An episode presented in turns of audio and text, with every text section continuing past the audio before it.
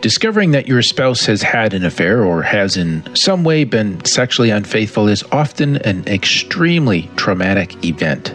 You'll feel like the boundaries of your marriage have been violated, your trust in your spouse has been destroyed, and even your own identity has been shaken. The Marriage Podcast for Smart People is designed to help busy couples like yourselves move away from conflict and unhappiness to build a marriage you'll love today and treasure for a lifetime. This podcast is made possible by listeners like you. Learn how you can help save marriages, prevent divorces, and keep families intact by going to oyf.support. Once again, that website is oyf.support. And now, here are your hosts, Caleb and Verlynda Simone Gandel from Only You Forever. Welcome to the Marriage Podcast for Smart People. If you want to build a thriving, passionate marriage, we've got the research, the truth, and the answers you're looking for. We have a tough but hopeful episode for you this week. This is episode number 212, and today we're going to be talking about how to work through betrayal trauma. We talked a little about this in a recent episode with one of our associate therapists here at Only You Forever, Sharon. And today we want to dive into the research to see what the issues are and what the latest research is saying about how to best move forward after betrayal. Hey there. Before we get started, if you missed last week's episode, we discussed what to do if your sexual history is dragging you down. Definitely worth going back and checking out. Also, make sure you hit the subscribe button so you don't miss any upcoming shows from us. And again, if you're struggling with your marriage, we offer sound, research based advice, and most of all, we offer hope.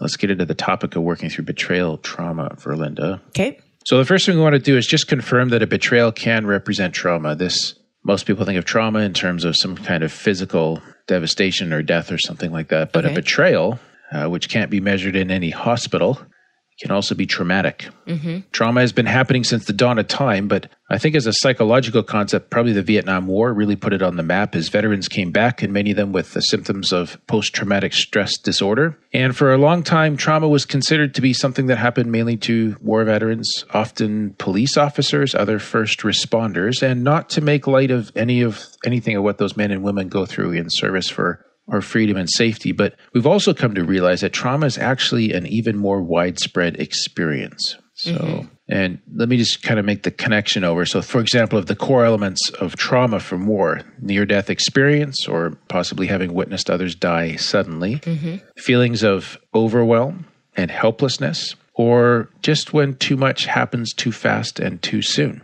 Now, in a relational context, if you consider your marriage a safe zone, and you should if your marriage is healthy, then all of a sudden you find out that what you thought was safe is actually very unsafe and threatening through the disclosure of an affair, as one example, then it's possible to have trauma. Not necessary, but it's possible. Mm-hmm. It's too much happening too fast, too soon. Your world implodes. You may even feel that your safety is incredibly threatened. Do I have an STD now? Be a question. There's often overwhelm as your world crumbles and a feeling of helplessness because you cannot undo what has already happened. So you see how you kind of get all those elements in there. Mm-hmm. Okay. Now, the disclosure of betrayal, Can I ask a question? yeah. If somebody's world is imploding, you know, it's crumbling, they feel helpless, they don't know what to do, are they actually thinking, like, hmm, do I have an STD? No, I'm saying that if your spouse has an affair, Yeah. a lot of people wonder if they have gotten STD from that. Well, I know, but I just think that that would be so far down the road. Maybe not. Maybe that's the first thing people think of Not everyone does, but I have seen folks where they like they go to the doctor and get checked It's right away. Oh okay. yeah. Okay. Yeah, for sure. The disclosure of betrayal then quickly shakes the foundation of your life and marriage, leading to symptoms of trauma similar to what veterans experience. Again, doesn't happen to everyone that goes through an affair. Okay. Actual trauma, but Really? uh, yeah, at least I think the number is at least sixty percent. Okay. Yeah. It doesn't mean it's not devastating for the other people, but in terms of actual trauma symptoms, it's just kind of what we're clarifying there. So why don't we just look at those trauma symptoms Yeah, for a moment? So viewing betrayal as a trauma event can prepare you to make sense of the effects of it, right? And that helps you to understand what you're feeling and why. So for the major feelings and effects, and the first one is grief. Of course, the betrayed spouse can feel an intense sense of loss following an affair. They feel that their mm-hmm. marriage, their mm-hmm. life as it was, is now gone, and they go through a grieving process. These spouses may also feel a loss of innocence, a loss of safety, a loss of purpose, and a loss of self respect following an affair. wow. So, those are all different kinds of losses, right? And so they have to grieve all those losses. Yes. Oh. There's confusion. The betrayed spouse has to deal with the unnerving experience. This is a quote from one researcher who has studied this. The unnerving experience of feeling as though one has not the foggiest idea of who this person is to whom one had pledged oneself in a committed relationship. So they feel as if they don't have the foggiest idea who they're married to. Yes, Why didn't they just say that? because they're researchers. Yeah, okay. So, since marriage is such a core part of a person's identity, they may also be so shaken they start to be unsure of who they really are. And this can lead to a state of mm, emotional turmoil due to the rapid experience of all kinds of emotion related to that anger, sadness, hopelessness, fear, vulnerability, and so on. Mm-hmm. So this so relates though to the first thing, right? Like you can be so confused even about who you are because you've lost what you thought you had. You've lost who you thought you were. Yeah. You thought you could trust yourself and Yeah. yeah. Now, going through traumatic events such as betrayal often leads to high levels of emotional reactivity as well. So this is the third item is reactivity. Individuals that have gone through trauma often react very strongly to any trigger or situation that reminds them of the trauma. Huge clue mm. for betraying spouses here. What do you mean? Why is that a huge clue? Well, betraying spouses often like wonder what the problem is with the person that they've betrayed now that they seem irrational. So this is me speaking through their lens, right? And not realizing that this is a trauma response to the devastation that they have created. Uh, okay. So when they see their spouse like maybe down the road react really strongly to something that doesn't warrant Doesn't- that reaction. They don't think warrants the reaction. That that yes, yes, yes. Yes. Okay. Yeah. Okay. Now, they can also have trouble regulating their emotions generally. Someone who's been through betrayal, so that can just lead to emotional outbursts. Mood swings can be normal, overreactions to minor problems.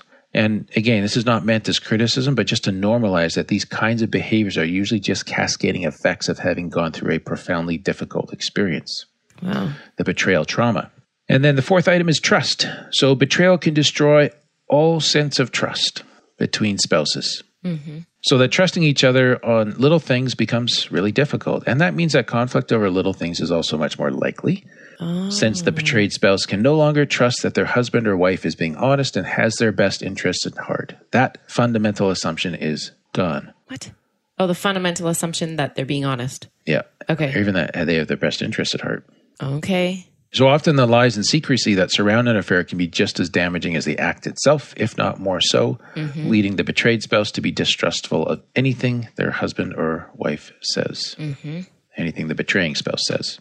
Now, no doubt those of you that are in this will recognize that there are even more feelings and thoughts than these to process around a betrayal. So the bonus guide for today's episode does step you through all of that in much greater detail. The goal with trauma is to process the trauma so you don't remain stuck in it. Trauma does not have to be the new you. Mm-hmm. Rather, it is something you didn't sign up for, nor do you want, but it is something that you can heal from. And that's what today's bonus guide is intended to help you with. You can get this by becoming a patron of the Marriage Podcast for Smart People. And we'll just take a quick 60 second break here to tell you more about that. What happens when the fairy tale marriage meets reality? Too often, high expectations lead to disappointment, communication breaks down, and the struggles of day to day life become overwhelming, leaving you feeling lost and without hope. Unfortunately, marriage does not come with an instruction manual. Marriage troubles are deeply personal and can take a toll on you, your spouse, and your family. Counseling can be expensive and divorce is very costly. It doesn't have to be this way. Caleb and Verlynda understand your pain and frustration. Their mission is to help save as many marriages as possible, and to date, thousands of couples are helped through their weekly podcast. But the most important marriage they want to help save is yours. With a minimum of a $10 investment a month, you gain access to exclusive bonus content and valuable information to help you succeed in your own marriage. Learn more about saving marriages and how you can help at oyf.support. That's oyf.support. You're listening to the Marriage Podcast for Smart People. Before the break, we were talking about four of the more significant feelings and effects of betrayal trauma. So let's turn more towards helping our listeners Verlynda who've gone through this begin to manage it better, work through it. Okay. As always, here at Only Forever, we have an online counseling agency with some of our therapists specializing in helping couples heal from betrayal and infidelity. Actually, right now, I think I could say that all of our therapists can help with that. To learn more about that counseling, just head over to onlyyouforever.com and go to the counseling menu. Look for infidelity counseling, and we can talk. There's more about that information available to you there. We'd love to try to help your marriage move through this. So, but let's talk here about how to overcome betrayal trauma, just in terms of uh, things you can work on yourselves. One of the early goals for a betrayed spouse is to come to a place where you can feel safe in the marriage again. Mm-hmm. So, reestablishing trust is a big part of this, and that's a process, sometimes a long process, of course, but as it returns, it helps you become less reactive to trauma triggers and it begins to make space for you to start processing and making sense of what happened. And when you're in that area where you can begin to make sense of what happened, at that time, you can work through more classic marriage issues like conflict resolution, learning new relationship skills, and eventually moving towards forgiveness and reconciliation. But first is kind of moving towards safety, towards basic levels of trust. So you have to do that before you make sense of what happened. Like, I guess me and my naivety would have thought that no, you need to make sense of what happened first, and then you can figure it out and start processing. And yeah, making sense of what happened doesn't mean like who you had an affair with I should clarify my terms there. But you're saying why it happened, aren't you? How do we get to the place in our marriage yeah. where one partner could have an affair? That's the question. And at the start of, right after the disclosure of the betrayal, mm-hmm. there's no room in the betrayed spouse's mind to consider the possibility that there was difficulty in the marriage as a couple. As a couple. Uh, okay. And and rightly so. I mean, the person can't be blamed for it. No, I agree but it is it is kind of an interesting moment later on in the marriage where where both partners are taking some responsibility for what happened, even though the decision was wrong, and that decision is fully on the betraying spouse. Okay. Yeah, it's delicate, but there's no room for that early on, which is fine. Okay. So, so safety. Yeah, safety is reestablished through well, yeah, five things here. Number one, honesty. The betraying spouse needs to fully disclose the extent of the affair. Things like how long it went on, the identity of the affair partner or partners, where you met, how often. It's not recommended that you share more detail than that, or nor the details about the sexual encounters themselves, like mm-hmm. what happened inside them. Those details often just deepen the trauma, but knowing who, when, and where kind of details helps establish safety. So, why is that? Because then the betrayed spouse, once you have the picture of how the hidden behavior was happening, mm-hmm. you know you can detect it if it begins to reoccur because it'll often follow the same patterns. Oh, okay. Yeah. Okay. So the betray, betraying spouse then needs to work on being fully transparent with their betrayed spouse so as to give them no further reasons for doubts or suspicions regarding their behavior. So this could mean being fully transparent with your schedule, the places you go, the people you're seeing. You have to increase that level of transparency. Giving your betrayed spouse access to your phones and emails can also be useful to remove any suspicion just be prepared to be far more honest and transparent than what is required in air quotes normal relationships where betrayal has not occurred. Okay, I agree with the being more transparent, but being more honest, like shouldn't everybody be honest in their relationship? Yeah, so maybe I should put that as um you know, putting the truth out there before it's needed. Like being willing to more proactive this information about where you're going and Okay. Yeah. Okay. Yeah. Not that there's a lower level of honesty that's suitable for yeah, exactly. So, and then boundaries is the second item. Clear boundaries need to be set up regarding the affair partner. So, for example, the betraying spouse might need to promise to never see that person again. Or if the affair partner was a work colleague, specific boundaries may need to be set up as to what is acceptable so the betrayed spouse can feel safe. Mm-hmm. Telling your spouse if the affair partner has tried to get in contact with you may be also a rule that the couple wants to agree on to remove any doubt. So, just so there's no possibility of secrets. And mm-hmm. again, remember it's the lies that hurt more than anything. So, honesty around boundary violations, even if they're unintentional, even if they're not your fault, it's very, very important to be proactive and uh, just. So, this kind of goes with that honesty, transparency in the first one, too. Like, mm-hmm. okay, I ran into them at the grocery store. Yep. Yep. And what happened and. Yeah. And how. Yeah. Uh, number three, expression. An important recovery step for the betrayed spouse is expressing to the betraying spouse how deeply you've been hurt by the affair. Mm-hmm. So the goal here is to aim to express the different ways that it's impacted you and how your view of the marriage that you're in and your spouse that you're married to has changed and how all of this has made you feel. Hmm. So note that you're describing your experience primarily. Expression should be honest, but if it's expressed repeatedly with too much intensity or anger, it may lead to escalating conflict. And that's kind of a tough balance for couples to find as they go through this mm-hmm. because you are allowed your anger. Okay. But if you're not able to get away from attacking every time, then it's going to become counterproductive at some point. Okay. So, and I just want to say that gently, but clear And for yourself, honest emotional self expression is needed here as well, which is often learned as part of marriage counseling. So, where we're like initially, we see a lot of anger more, but you want to, if your spouse is safe to do so and they're responsive and they want to work on the marriage, you want to get towards expressing the more vulnerable emotions that have come as a result of the affair, Okay. Okay. the betrayal. It's good for your partner to see that. You don't need to protect them from it. And number four, validation. In response to this, the betraying spouse should try to understand and validate the emotions which the betrayed spouse is expressing. The key aim here, uh, and sorry, Ron, I'm going to quote another researcher, is to demonstrate to the hurt partner one's care, concern, and love by way of connecting with, accepting, and validating the hurt partner's emotional experience. Okay. Is that okay?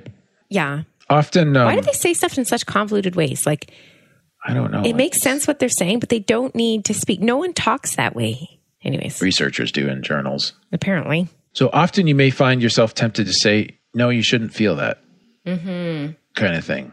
And you know what? I hear from wives and that drives them crazy. Yes. Yeah. It doesn't work. No. It's, it's, that's a whole tangly thing around perception and everything else. But let's just go here. It's more important to validate your spouse's experience rather than try to modify it to what you think it should be. Because they have a perception, and based on the perception, they have feelings. Mm-hmm. So those feelings are valid for their perception. Right. So they should be So validated. even if you don't think they're seeing something right, you still need to validate the feelings. yes. Yeah. Yeah. Through that lens, I can understand why you would feel that way. You can at least say that. Or do you think that's still putting a little barb in there? I think that is. That's like saying like, "Oh dear, here we go again. She's not right, but I have to validate her." Like, okay, I can see why I would have made you feel that way. Sure. Like, take some ownership and responsibility. Yes. It's the defensiveness that sends the signal that you're still lying and hiding, Yes. which will increase and perpetuate your betrayed spouse's reactivity because they want to break through that and get some truth. yeah. So hard for some people to break the defensiveness. Are you talking to me right now? No. No, you're, well, let's just clarify for our listeners that you're defensive in a different context. Right. Yes. Okay. I just, I, I have okay. Just in the, in the extent of my experience, it does take some folks a longer time to figure out just to not be defensive, and it's really hard for them to step away from that. Mm-hmm. Anyways, finally, number five, recognition. When the betraying spouse starts working on the above items, Which are the honesty, the boundaries, expression, and validation. yes, the betrayed spouse should try to make room to recognize that this person is now making the effort to reconnect and rebuild trust. So you kind of have to open the door to that a little bit and recognizing the fact that your spouse is making this effort can help rebuild the trust between you.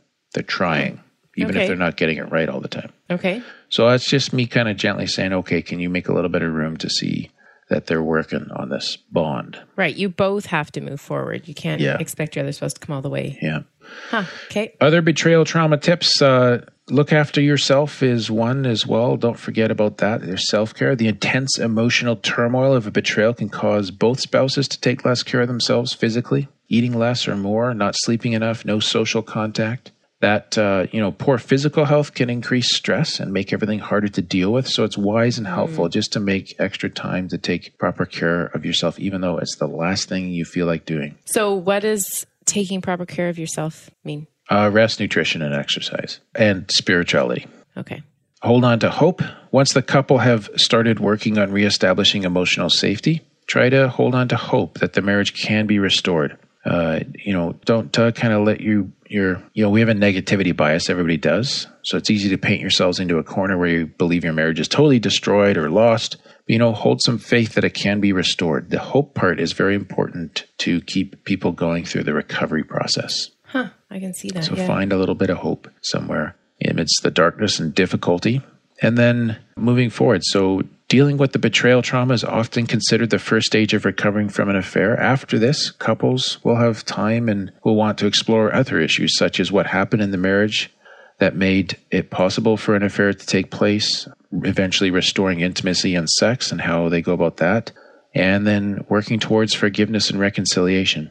And again, we've looked at this some of these items in a little bit of detail in the bonus content, but the marriage therapy that we do at Only You Forever can help couples look at these issues safely and progressively as well. So we'd love to help you on that if we could. Well, that's it for today. Mm-hmm. We'd like to thank Thomas, and also Robin, who became patrons between this recording and our previous one. Thank you for your support. Next week, we're talking, Caleb, about how to handle living with extended family in for the best interest of your marriage. Yeah. Okay. I think uh, I wrote that one up a couple weeks ago. I think it's 30% of couples. I was going to say more and more people, I think, live with family now, especially in cities, right? It's like so expensive to buy a house. Yeah, it is. Yeah, well, that is all for today's episode. You can get the full show notes at oyf.link slash 212. Find out how you can help. Go to oyf.support.